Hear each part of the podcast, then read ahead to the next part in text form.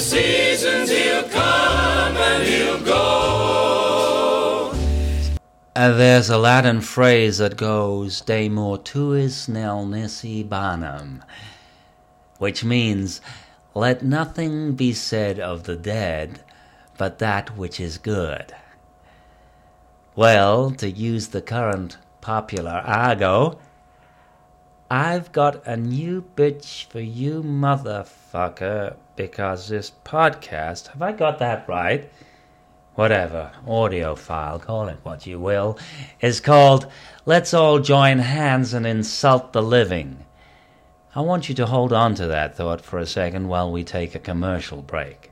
JP Morgan Chase, providing financial services and solutions to more than 30 million consumers, institutions, corporations, and governments worldwide. I suppose a lot of you, given the current financial circumstances, will be mourning my demise by drinking ethanol, although the smarter of you might consider getting some vintage brandy at destructive discounts from Iceland. No, Bill Buckley is not talking from the other side. I thought I'd send this final farewell to one of those feeble online diaries that you find on this Greek information monstrosity known as the Internet.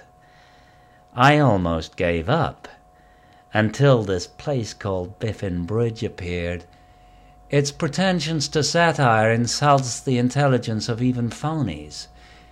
If you want an alienating experience, then you've come to the right place. I'm confident that anybody who knew me will never know, and those who do will keep those guilty pleasures to themselves. Isn't that right, Johnny? A lot of you, may be wondering what I really thought of Noam Chomsky. Well, he is by his own admission self righteous, and I found him to be a bore. If there is some other dimension to which we are all ultimately fated, I have no doubt where Chomsky will end up in a heaven that is populated by repentant sinners. I myself would much prefer the other place, if only to stay and wait for that whore Vidal, so I can take a switchblade to his perineum, in the certainty that when he is being sodomized by the minions of Beelzebub, the aforementioned calculatory action will negate any pleasure that he may derive from being so violated. And I love you too, sweetheart.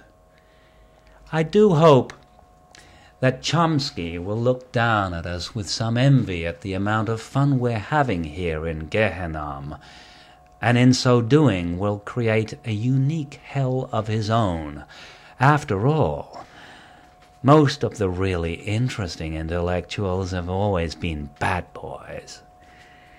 The exercise of arguing against falsity strengthens the truth, and I'm sure there is a part of Noam that wants to celebrate with us that peculiar aspect of academic freedom that conduces to nihilism. I have no doubt that the listeners of this program would much prefer a straightforward, bare knuckle Hegelian brawl much more entertaining than uh, something that nobody can understand. Which brings me to the uncomfortable position of agreeing with Chomsky. As Chomsky said, quote, Jacques Derrida uses pretentious rhetoric to obscure the simplicity of his ideas. Well, I be. I always thought that obfuscation was the preserve of conservatives like myself. To those of you that see conservatism as vile, may I raise a small voice of protest? It's not that we don't see, have an ideology, we do. The sole purpose of our ideology is to satisfy those of our constituents that don't have the, how shall I put it, the requisite analytical powers to understand that which doesn't exist. You do follow me, don't you? To put it simply, the world has elements in it that are so complex that the exercise of trying to change it for an undemonstrated credo appears to me to be impertinent. There has to be an authority, even if it's judged to be wrong, because the alternative to that is reason, and that simply won't do, you know. Our Praetorian duty will always be to keep Pandora's box firmly closed. There is a natural order, sweetheart. Being mammalian animals, we are hot wired to our primeval instincts. All the rituals that we enjoy in our society conform to our subconscious roles. I couldn't possibly make an apple pie on the premise that we are all equal in the eyes of God. Who's to judge that an apple pie isn't a greater contribution to our understanding of the human condition than my own humble offering of more than 50 books.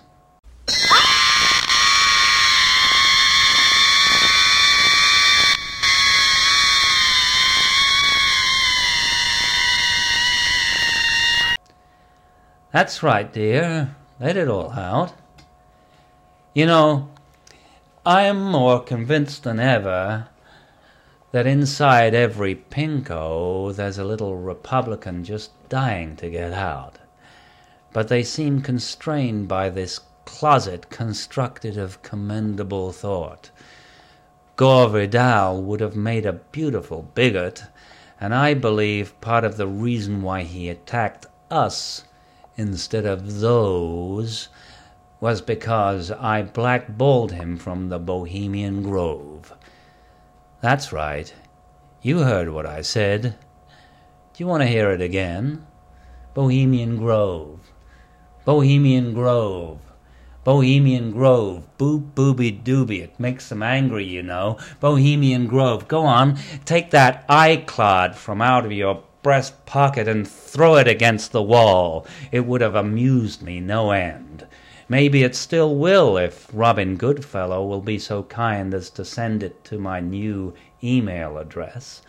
This was William F. Buckley giving his final fuck you. Take it away, boys.